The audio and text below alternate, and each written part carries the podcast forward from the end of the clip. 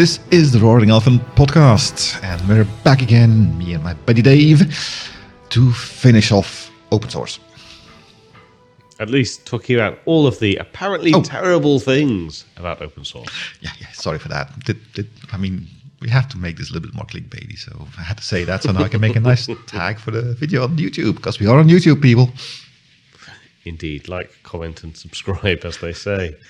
Uh, right, enough of that.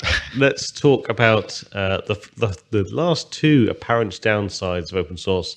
You might be sensing a pattern here. There's a lot of uh, things that I disagree with, but let's just let's just talk through these last ones. And I think these last ones are actually, in my mind, like the least contentious, and these are the two that actually I probably agree with the most. So let's let's see where this conversation goes, and if Jhon has violent disagreements with me. Well, I'll agree that they make total sense, but I don't think they're not contentious. I mean, I think a lot of people have totally different expectations of these two topics.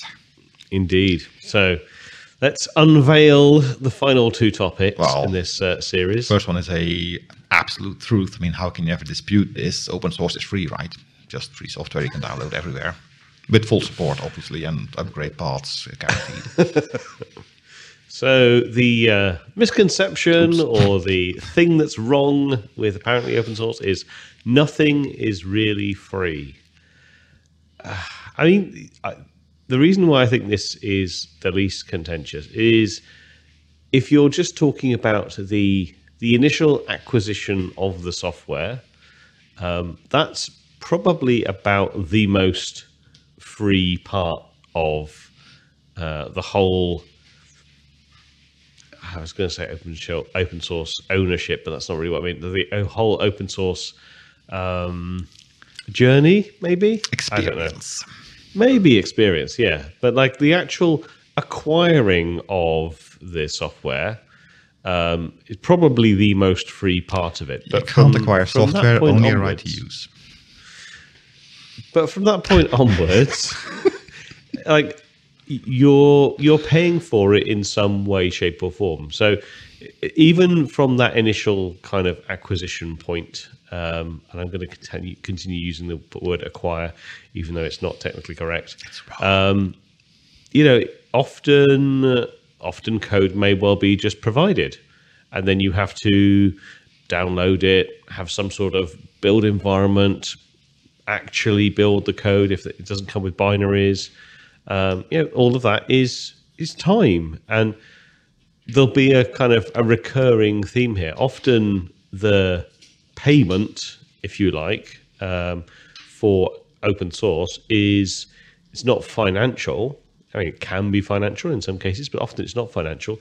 Often it's it's time and it's your investment in time and effort in order to use that particular open source based or open source solution, software, technology, service, whatever it might be.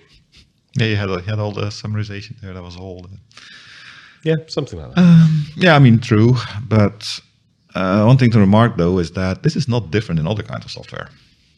I mean, it's not because when you talk about it like this, it kind of starts. Uh, it's kind of start hearing you have to pay extra for using open source for the privilege using open source in all of these other areas, even though you don't have to pay for the software itself. But of course, all of those other things are also pretty much applicable in non-open source software, Yep. and in some circumstances even worse. Because I mean, because open source is distributed, built to be implemented, integrated, compiled sometimes by the user. There's documentation for that. There's ways of doing that. There's other people that have done that that can help you if something goes wrong. All the closed source stuff misses that and still requires it from time to time. And I've had more trouble integrating using stuff I paid for than open source stuff. And for me, it's actually making me look at open source before I look at paid source things. That close, let's call it called closed source things, not paid source things, because of that openness. Today, definitely with the uh, CI/CD, you, you develop it, you ship it, you build it. You, it's all continuously updating, integrating, changing. Having that part, that build pipeline, let's call it what it is, tested, used by a lot of people and available is a good thing. And open source, that's just the way it works.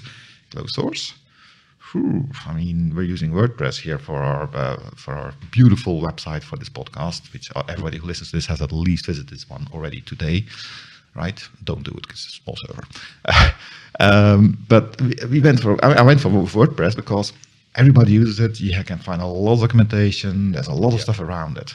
Are there paid software? Well, when we started this thing eight years ago, there were a lot of paid solutions out there too. I looked at them then, I remember that, and I discarded them because I was scared. I was afraid. I knew I was going to have to pay that other payment of maintaining it and stuff like that anyway, regardless which one I took. But just the way that the others were hidden in secrecy and obfuscation hell, mm. it's just for me a reason again to go for open source and not closed source uh, solutions. Yeah. Now the the benefit, but also the, um, I suppose in some ways it's a double edged sword for some people. Some people are looking for something that is um, out of the box, easy to to deploy. If there's a problem, you know, they they file a support ticket and hopefully have the issue resolved. I mean, that's not typically the way that uh, that things will work in you know your average open source project. In most cases, the yes, you can you can obviously file a, a GitHub issue or something similar if, if whatever um, source or issue repository is used by that project, and the authors or committers or community may or may not respond and may or may not provide a fix and a timeline that may or may not work for you obviously, they're one of the benefits of open source. It does mean that should you have the developer uh, capability, um, you can often maybe implement something that you know does close a gap that you have, and you can also contribute that code back. And the, the project may or may not accept it as is. They may or may not kind of tweak it, or they may or may not even actually um, just implement something a different way, or maybe that's not the way that the project wants to go. But you can still you can still get to where you want to, assuming that you have the the skill and the knowledge uh, to be able to do so. You know, obviously, you, you can't do that in a, a closed source or proprietary world in many cases, but in order to for you to plug that gap, it's much more time and effort than just a filing a support case. There's a lot of potentially, depending on how big or small the the gap is that you're trying to plug, that you know that might be quite a significant amount of time and effort that you would need to invest to do that. And in my in my mind, in my kind of opinion, I would rather have that flexibility. Now, again, we've made this comment, or I've certainly made this comment a number of times. Like, I am the world's worst developer, but like even I have been able to contribute a few fixes here and there to open source projects where there's been something that didn't quite work as I expected. And in, I would say, over half of those cases, those fixes have gone into the project in a relatively sane, sensible time frame. And the projects come out a little bit later with, with those fixes in them. And it's a, for me at least, especially um, with my terrible development skills, um, it's really nice to see sort of contributions going through. But especially for me, because I'm such a terrible developer, it takes me a lot of time and effort even to figure out the simplest of, of fixes. So again, like it's not it's not free, but I'm not paying money for that that uh, experience. I'm obviously I'm paying it paying in, in terms of time. Yeah, I agree with the positives you note there, and even add to them that even if you're a terrible developer, Dave level, then because it's open source, a lot of people have been looking at the code, and the chances of it having very bad bugs is going to be smaller than in the closed source hmm. solution. Mm. So even if you are not a developer savvy person, you're still benefiting from that openness of the code. That just works. And again, yeah. you don't need developer skills to add documentation. Much undervalued committers commitment to open source is writing documentation. I would, however, disagree with the negatives you pointed out. Because you kind of said, I'm trying to remember here, that the potential of being able to deploy it easily uh, without having to do a lot is an advantage of closed source. Have you bought any closed source software recently? I said it can be. Uh, well, it's very rare. And the second one, the support ticket. Have you ever s- submitted a support ticket at a company that has the really closed source mindset these days? Uh, yes. How, how enjoyable was that experience? Oh, it was pretty miserable, and I've got no progress at all whatsoever. You're paying for a lot of stuff. You have an expectation that's being set that is almost always. I'm going to leave room for the exceptions. Probably some exceptions out there. But the bigger the companies are, the, the more money they have, the less chance you have to actually meet uh, a living human breathing person thingamajig. It's all automated. Chatbots are everywhere. I predicted this five years ago by now, I think, and I think I'm still right. Uh, with ChatGPT, GPT, it's going to get worse. But I mean, the, the support experience with the bigger companies, and I'm thinking of Oracle, IBM, that kind of level, is horrendous. You're basically, as unless you are JP Morgan Stanley, whatever big company in the world that's committing billions per year to their end line, uh, bottom line, you have nothing as a as a normal user of software. You're number two hundred thousand twenty three dot one, and you can ask whatever you want, and they won't fix your bug. Your bug will get fixed if their internal planning has decided that there is a bug and they have to fix it, or people will stop using it in enough in a large enough manner that it uh, affects their bottom line. While in the open source, it's pretty much a bit of a I don't know uh, an honor system where I want to have I, I have this project out there, my name is on it, and I don't want it to be buggy. I'm going to fix the bugs if they get listed, even though it doesn't affect my bottom line because again, there's no payment model there. So I see what you, I, I hear what you say, and in sorry if I'm going to say this in a naive way, uh, it might make sense, but in real world, I'd say that it's it doesn't work that way. Sadly, because Yeah. you spend a lot of money on closed source software these days. But when have uh, when's your last Windows bug you submitted? When's the last time you paid for Windows? That's another thing. Yeah, I I mean, we're talking about the the ideal situation here. I think in in both cases, I I um, don't know. I don't know what the or maybe talking about the more ideal situation on the closed source side of things. Like that should that should be the way. Like you should be able to file a support ticket. You should be able to get things fixed. Like that's the sort of contract and expectations that most organizations set when you start talking to them I uh, about. expectation management is horrendous on the closed source side, and on the open source side, well, you shouldn't have any expectations to be honest. I mean, you get it for free. If it works, it works. If it doesn't work, it doesn't work. That's basically Yeah. what you paid for, right? Yeah. Um, so, in whatever you say, both being in ideal situations, perhaps the open source is at least a more honest one because you can't give me a single closed source company that doesn't overpromise and yeah, I was going to say underdeliver, but they promise a lot, and you just have to wait and see if they actually can deliver what they're promising. But I mean, the the if we go back to the premise that's originally being set, nothing is really free.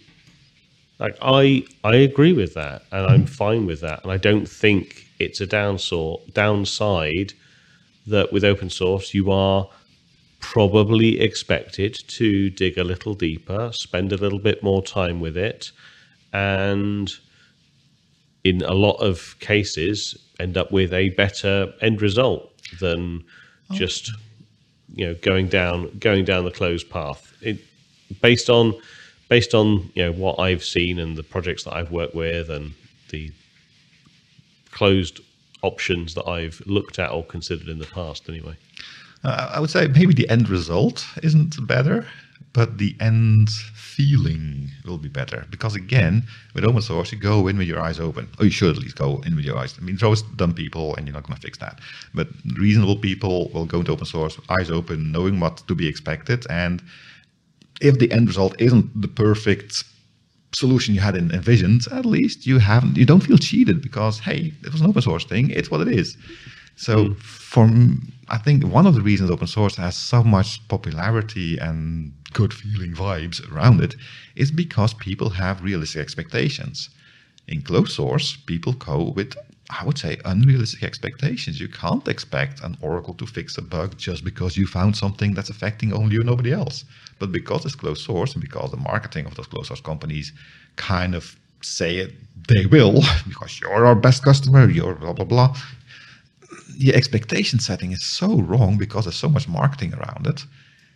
And that's a bigger story, actually. Marketing is killing satisfaction these days. Um, for me now, if I look on any kind of web shop, I will typically not buy the one with the most advertisement around it because if they have to do that much advertising, can't be that good, right? and that's yep. yeah, it's again a plus for open source. We, we've talked about uh, about pluses in a couple of uh, in the last month uh, of episodes, but this is a very important one. Again, that that feel good factor that you get from getting what you in this case didn't pay for uh, at the start, perhaps, but just yeah, the expectation management is so important, and I, I talk about this a lot. My daily job as well. I mean, as a solution architect, expectation management. That's basically what solution architect's supposed to do. When the sales rep and the marketing have done their thing, then you as a, as a sales engineer, you come in to actually tell the customer. Okay, that's what they said, but actually, and depending on the company you work for, there's more or less work to do there. Look at my resume, you can probably figure out which companies were better or worse on that. Um, but yeah, that's an important uh, aspect for me. Yeah, yeah. I mean, it does make sense. It does make sense. All right. Well, things that uh, wrapping up with again things that still kind of make sense to me. Uh, apparently, a downside. I don't really understand how this can be a downside, but here we go. Uh, some projects shouldn't be open source. Right, it's a downside, right? If everything was open source, the world would be perfect, right? Oh, That's I just see. common so sense. We've, we've got to have uh, we've got to have conflict in our in our life. Therefore, not everything can be open source. Right, got it. Um, so I I don't I don't really get that this is a a downside. As far as I'm concerned, I you know I believe open source as being a great way to um, to build software, to develop communities around software, to drive kind of wider awareness and a wider adoption of software.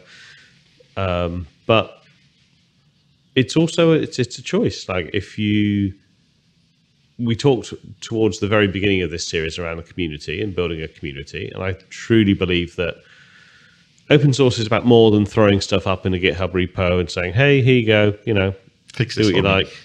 Yeah, like, it, and that's fine. Uh, like, there's nothing wrong with doing that, but that sort of that misses a big part of open source, which is all about that building that community around it, you know, getting other people interested in the project, potentially other committers, other contributors. And so, you know, if if someone is a solo developer and they're, you know, they've got their own little hobby project that they're using for whatever reason to do whatever thing and they share it openly, fine, great. Like you can download this thing and run this thing with no expectations. Um, it's not open source, but you know you're welcome to play with it. Fantastic, great. Um, should it be open source? Uh, I mean, it might be nice. Then you know you see some of these little utilities that people develop, and I'm thinking, you know, primarily in my um, you know, I'm I'm primarily thinking of things like, uh, like game mods or um, I don't know gaming utilities that you know people develop and they're used while a particular game is popular, and then that person sort of stops playing that game, and then that uh, utility sort of falls out of favor and doesn't work with later versions and all sorts of other things. It might be nice if the source code was available to some of these tools or you know, other similar things, but I mean it's up to that particular author in the first place. If that author sees benefit in it, then then great. And if they don't, well, that's okay too. I, I'm not really sure that this is a downside to open source. It's just up to personal preference. Not everyone is looking to build a community. Not everybody is looking for lots of thoughts and opinions and uh, and and suggestions of ways they could do things and features they should add and all that sort, of things. Some people are just looking to, you know, share their code out there as part of their kind of electronic resume, for want of a better word, better phrase, and that's that's fine. Like, I don't know. I don't. I don't see that as being a problem. Uh, For me, I've kind of split the open source into two parts. One being community, which is a choice. Do you want to be the dictator of your own project? Hey, it's your project. Do your thing. Do you want to be more democratic, meritocratic, whatever you want to call it, and have a community around it? Sure, there's good parts, but there's also bad parts. If you don't listen to the community, you will have to change your software probably a little bit because community said A and you want to do B. Well, majority rules. You at least will have to explain it. The second part of it is open code. And that's one that would make a difference. I would say that all projects should be open code.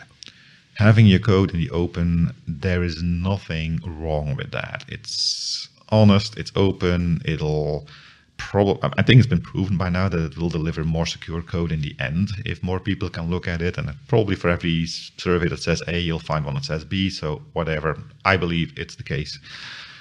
So open codeness is something I would advocate for everything, even the bigger projects out there. And nobody's ever going to read all the source code for, for an Oracle database, I think. I hope not. uh, but still, having it in the open, puts a lot of responsibility on the creator of that software, responsibility in their own brand protection, basically their bottom line. So you're probably going to disagree with me on this one, but I don't see a, a, downside of having your code in the open. And it includes things like security software, to be honest. Yes, but but I mean, I just the the stories that I've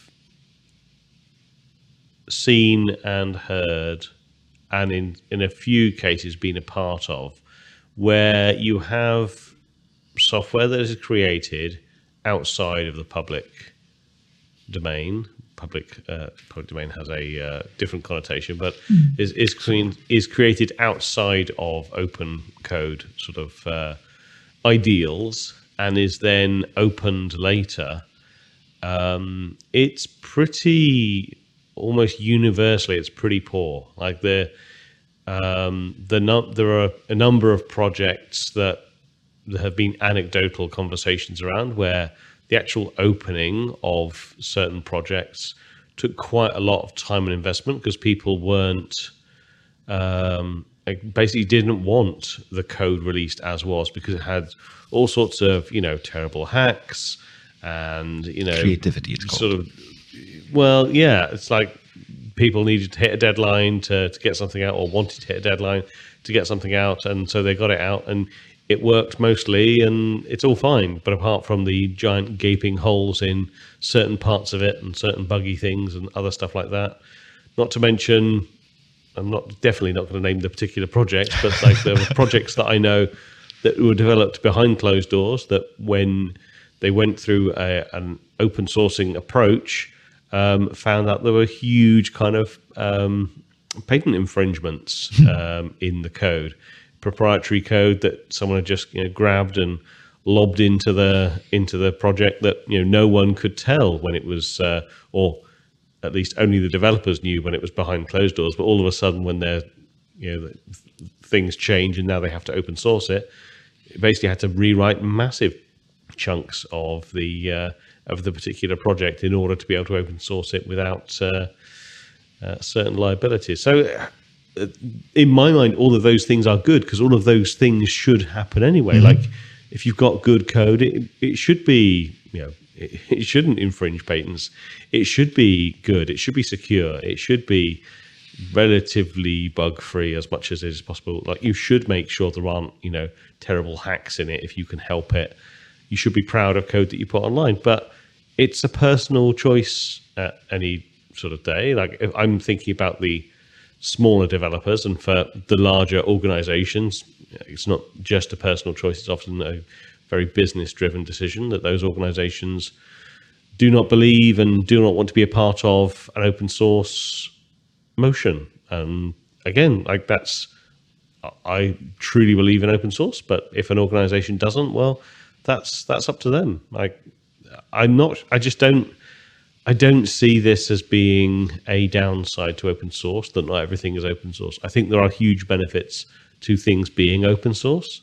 But, you know, if someone decides or an organization decides to release something that isn't open source, like fine. Like I'll I'll vote with my feet, vote with my wallet, vote with my with my usage, and that's you know what. Whereas that was their prerogative to decide whether to do something open source or not. It's my decision whether or not I adopt something open source or not.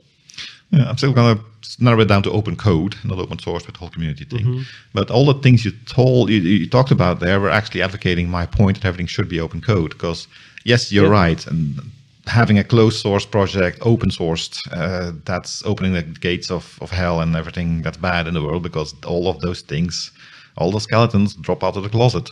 But all of that stuff would probably have been avoided, at least be much shorter lived, if it had been open code to start with, because it would have been noticed and yeah, fixed or disbanded at a much earlier state. So I still say that uh, vote with your feet, well, basically also saying that don't buy stuff that doesn't have open code if you have an alternative. That's of course always the, the thing. That being said, you're totally right. Everybody has a choice. If you want to build something, you don't want to open the code because for whatever reason, that is totally your choice. And as with any choice, you accept the consequences. And the consequence will be that my feet will walk elsewhere. But that's just me. And my value shouldn't be the value of people, values of other people. I don't expect other people to think like me. But I do think that everything being open code, maybe not open source, but open code at least,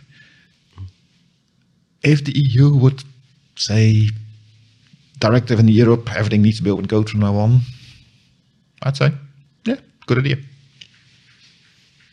God, can you imagine the absolute carnage it would cause? I was thinking about. I mean, that would be so beautiful to see all of these big companies. Oh boy, that would be that would be so nice.